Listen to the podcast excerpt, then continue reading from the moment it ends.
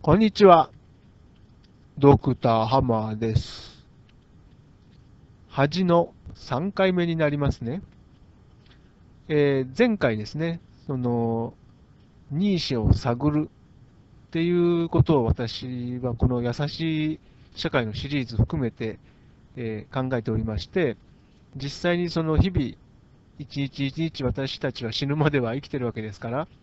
あのー全く可能性ないだろうってことは、あの、何ですか、生きていく、この術がないだろうみたいなことはですね、言えないと思っていて、まあ、ただ、具体的にどうすんだっていうところですよね。そこは悩ましいところで、まあ、その、実際その、生きていく中でですね、やはりその、ある程度こう強くなければならない。で、何に対してっていうと、まあ、もちろん健康とか、あの、肉体的な強さっていうのもあるんですけども、やっぱりその精神的なものっていうんですかね、あの、すぐポキッとこう折れてしまっていると、まあ、あの、せ何何でしょうか、その、命は続いていても、まあ、それがこう回復、なんか病気とかから回復したとしても、まあしんどいですよね。ですからやはり人間、あの因果のもんでですね、その、え気持ちの問題というか、こう精神的な健やかさっていうんですかね、それも大切なわけです。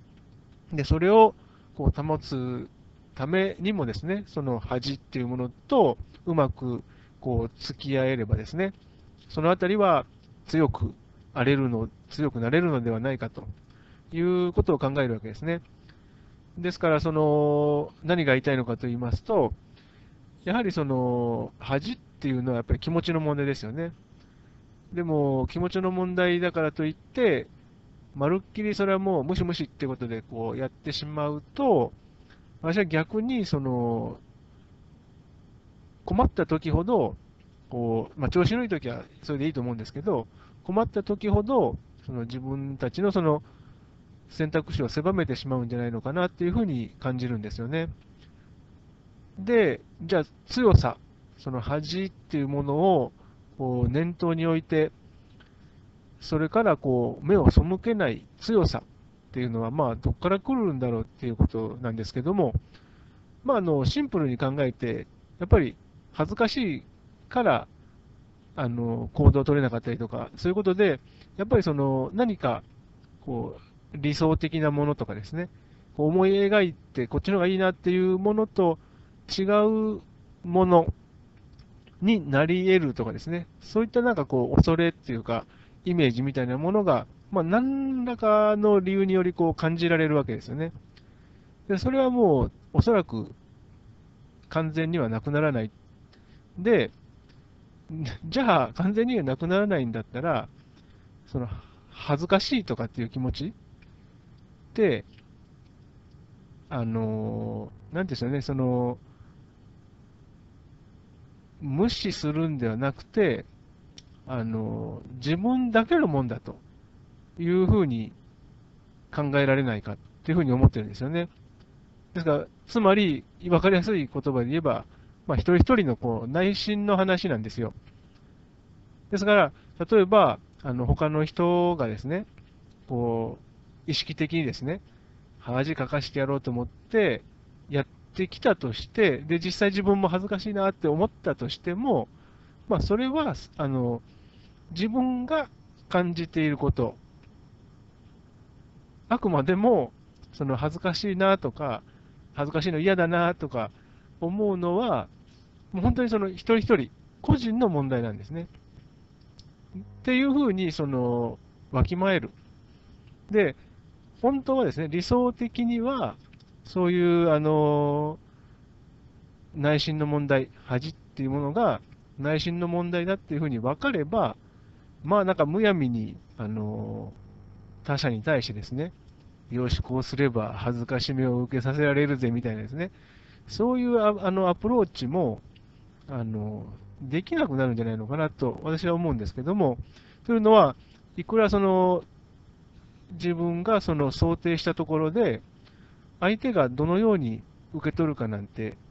わからないわけですよね。ですから、その、例えば、あ、私がこう恥ずかしい目をさせたいなって思ってるから、ちょっとそういうふりしといちゃおうとかって言ってですね、そのふりをされて、でも全然内心は平気とかですね、そういうことだってあり得るわけなんですよね。で、もしそういうことが起こったときに何が起こるかというと、まあ、大概、その社会関係、社会的なその関係とかを見るとですね、まあ、おそらく、その、なんていうの、逆にその弱点、何らかのこう弱点を握られる可能性が高いと思うんですよ。っていうのは、あの自分はいろいろこうアレンジしてみて、まあ、これであの思い通りあり他者をコントロールできるなって思ったものが、実はコントロールできてなかったっていうことなわけですから、だからあんまりその恥っていうものに、まあ、その恥だけではないと思うんですけども、その自分の内心でこう処理されるべきことと、実際にその他の人たちと付き合っていながら、えー、マネージ可能なこと、でそれのその区別っていうんですかね、その限界っていうんですかね、そういうのをやっぱりわきまえておかないと、結局は、あの墓穴を掘るっていうかですね、あのまあ、そういうこう勝ち負けの話だけじゃないんですけども、こう円滑なその人間関係っていうのがですね、なかなか気づけないんじゃないのかなって思うんですよね。だからそういうことも、あの考えまして、そのあと、その恥っていうものがですね、本当にこう考えてみると、本当にその、よく考えてみないと、あの分からないぐらい、その微妙なところで、私たちの行動にブレーキをかけてるとかですね、案外その甘い想定、他者に対するですね、特にその他者に対する想定が甘くなったりするっていうところに、その恥っていうものが潜んでるんじゃないのかなと私は思うんですよね。ですから、そこのところですね、その例えば恥ずかしいっていう思いに関しては、まあ、あくまでも、あの、一人一人、個人個人の中で、あの、対応されるもの、あの、感じたり、あと感じたときにどうするかということですね。でそれはあの基本的には他人にはあの、まあ、言ってもいいですけど、あのあまりお前こうなんだろうみたいなことで言ったところで、その本人があのどう思ってるかまではコントロールできないわけですから、まあ、そこのところはあの一応もう線引きというんですかね、そういうふうにあの分けて考えることができるようになれば、まあ、そんなにですね、その、えー、前回お話しした、その、買って出る、恥ずかしい思いを買って出るっていう面と、あとあと、その、へんてこりんな役割をずっと負わされる、こう、面倒さとかにですね、話もしたんですけれども、そういったその面倒なことっていうのも、まあ、軽く、こう、あのマネージできるのかなっていうふうに考えるんですね。ですから、あのやっぱりあの恥ずかしいなっていう思い、あとはその思いっていうところまでいかなくてもですね、なんかこう、違和感感じたり、自分がこう、いや、こっちの方がいいかなと思ってるように行動できてないかなっていうふうに感じたりした場合はですね、それは、あの、恥の感覚と、あの、それに関連してるのかなみたいな形で、一つの、まあ、その、指針みたいな形で、こう、使えれば、まあ、より、あの、まあ、どうやっても消えないものですから、あの、有効に、あの、一人一人がですね、あの、活用できるようになるんじゃないのかなということを考えてます。はい。えー、それで、えー、恥に関して長々と話してきましたけれども、まあ、若干ちょっと、あの複雑になりすぎたかなという嫌いもあるんですけども、まあ、あの恥ということに焦点を当てることによって分かってきたことというのはですね、やはりあの私たち、まあ、一人一人のその時その時の真実っていうものは、やっぱりあるんですよね。ただ、それは、まあ、あるっていうことをお互いにあの、まあ、その存在ですね、存在をお互いに認めましょうということなんですけども、ただ、やっぱりその一人一人の内心のことですので、それはやっぱりその分かるとかですね、コントロールできるっていうふうには考えないと。でそういうところにその優しい、なるべく優しい社会っていうんですかね、その人間関係、あのお互いにそのそれぞれ、これがあの本物の経験っていうんですかね、そういう感覚っていうのは持っていると。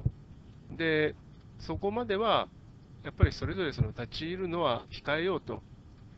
で、そうは言っても、あの社会関係、えー、気づかないと私たちは生きていけませんから、何らかのその想定はもちろんお互いにあのし合うんですけども、その時にですね、あの頭の片隅に置いとくわけですね。あの一応、その見た目で判断してですね、あのこっちの方がうまくいくだろうということで、お互いに配慮はし合う、配慮はし合うんですけども、まあ、その配慮し合ったからといって、本当にそのお互いのですね、あの心の中まではわからないよっていうところ、そこのところは常にその保留っていうかですね、留保留保事項、保留事項としてあの頭にあの置いておくということでですね、すごくこの微妙ではあると思うんですけども、あの人間関係っていうのが、よりそのお互いにですね、あの優しくなるのかなということを考えるんですね。ですから、その難しいのはですね、やはりその見た目、あの見た目で判断して、いろいろと想定しますから、あのうまくいったいかないっていう話はやっぱりあるんですけども、ただ、やはりそのうまくいったからといって、あの他者のことをですね、あの100%理解できてるんだとかですね、コントロールできるんだっていうようなふうにはあの思わないようにするっていうことですね。で、あとは、そうそうですね、あのやはりお互いにあの見た目でいろんなことを察知してですね、あの想定はし合わないといけないんですけども、あのまあ、うまく流れているときはそれでもいいと。でもまあ、うまくいってるときでもやっぱり、なんていうんですよね、なんか我慢してる人もいるんだよとかですね、そういう気持ちがやはり、あの優しさにつながるのかなと。というのは、あの私あの、何回か申し上げたかもしれないんですけども、実際にそのインターネットのですね、こうフォーラム、掲示板みたいなものを分析したときにですね、こうコンフリクトが起こりやすいっていうのが、そのキーワードがこのアサンプション、仮定ですよね。っていうものなんですよね。ですから、その、ふとですね、あの、こう甘い想定をされてるなって感じたときに、非常にあの、人ってこう怒るもんなんだなっていう、怒る怒りですね。怒りをこう呼び起こされるんだなっていうのを感じたんですね。ですから、そのアサンプションっていうのは、それがないと、あの人間関係っていうのは取り結べないんですけれども、まあ、気をつけないといけないなと。で特にその自信がある方ですよね、こ,、まあ、こうこうに決まってるだろうっていう時の方が、やっぱりより注意をしないと、例えばですね、それであのあれちょ、ちょっと違ったかなって気づいていても、あのあまりにもその想定の方にあの縛られてしまってですね、ついついちょっと強引になっちゃったりもする可能性があるなあるわけなんですね。ですから、そういったときに、かなりそのこうバイオレントな行動とかにもですね、まあ、言動で収まればいいんですけども、その言葉だけの問題じゃなくて、実際にそのこうフィジカルなですね、暴力っていうのにもあのつながる可能性があるなっていうのを私、感じてまして、ですから、その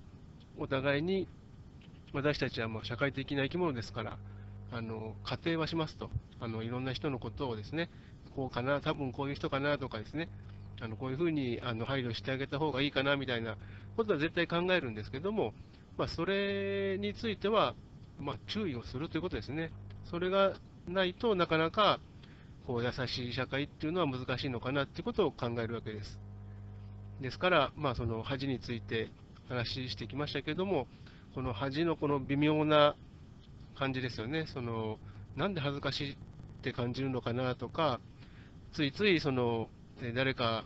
のことについてですね、ちょっとこう見下げて、あの扱っちゃったりしちゃったりする、そのまあ、どうしてもその絶対にそれってなくならないなくならないとは思うんですよね。ですから、その辺のあたその辺のその微妙なところをあの、そういうものがあるよっていうところは、あの否定しないと、まるっきりその無視するっていうか、そんなものはもうあの自分は克服してるから、もうできた人間だみたいですね、まあ、できた人間だまで言うと言い過ぎですけれども、あの最低そのぐらいのベーシックはできてるよみたいですね、こうそういうあの想定っていうのは、やっぱりあの甘い想定につながりやすいのかなということでですね、注意していかないといけないのかなということを考えるわけです。ということで、まあ、あの恥については一旦ここであの区切り、一区切りということであの終わらせていただきたいと思います。ありがとうございました。